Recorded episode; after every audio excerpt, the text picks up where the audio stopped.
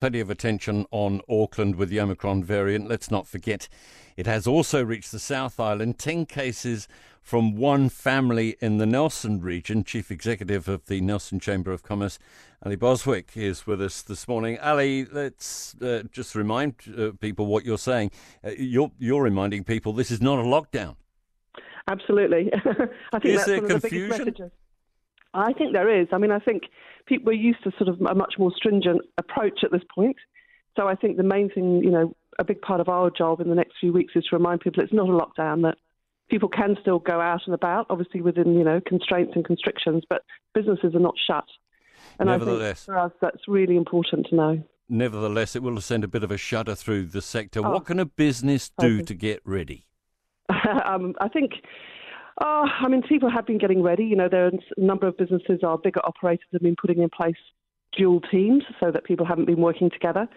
But I think for smaller businesses that have only got a small team, it's a really difficult thing to do. You know, you basically, if you have one person that goes down with it, your whole team goes down. So I think it's more about being able to. Um, I mean, I think spreading it is a good thing. You know, spreading it how it um, delaying the spread for people to be a little bit more um, controlled about it. But the reality is, for a lot of businesses in the Nelson Tasman region, which employ less than five people, it's a bit of a, an impossible task. And it must be a concern that we've got several flights on that list of locations of interest into and out of Nelson.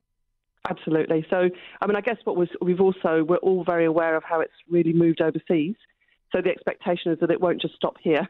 It'll move pretty quickly. So I think, you know, and having said that, that's probably quite a good thing in some ways because if it is faster, it's probably better to get it over with rather than dragging it out for months and months, which would be equally incredibly difficult, if not worse, for businesses. And the other, I guess, saving grace is that it's come at the end of summer, which is obviously a very important time from the tourist point of view. What kind of uh, vibe have you been getting back from the business sector about the way things have been? I mean, I have to say the last month has been really good in Nelson. It's a shame it couldn't have carried on for another month because, you know, in terms of the buoyancy, um, it was pretty slow when we went into the, uh, the first traffic light setting of orange. Everybody sort of hunkered down a bit, so hospo and retail was pretty slow, but that changed quite significantly over Christmas. So we've seen a really good, really good few weeks, but yeah, we just needed another month or so of it, really. But uh, don't think you're going to get that, Ali. Any con- I know any that. contact with with your local uh, medical facilities? What they're saying? Yes, I mean I'm part of a regional leadership group, so we meet weekly, you know, on that, and obviously at the, at the moment a bit more frequently.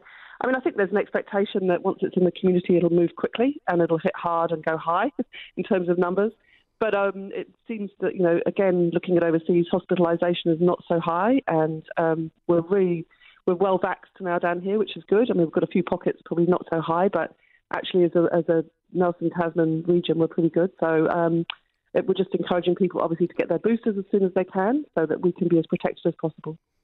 Thanks for being with us this morning. We'll keep in touch. Ali Boswijk, who is CEO at the Nelson Chamber of Commerce.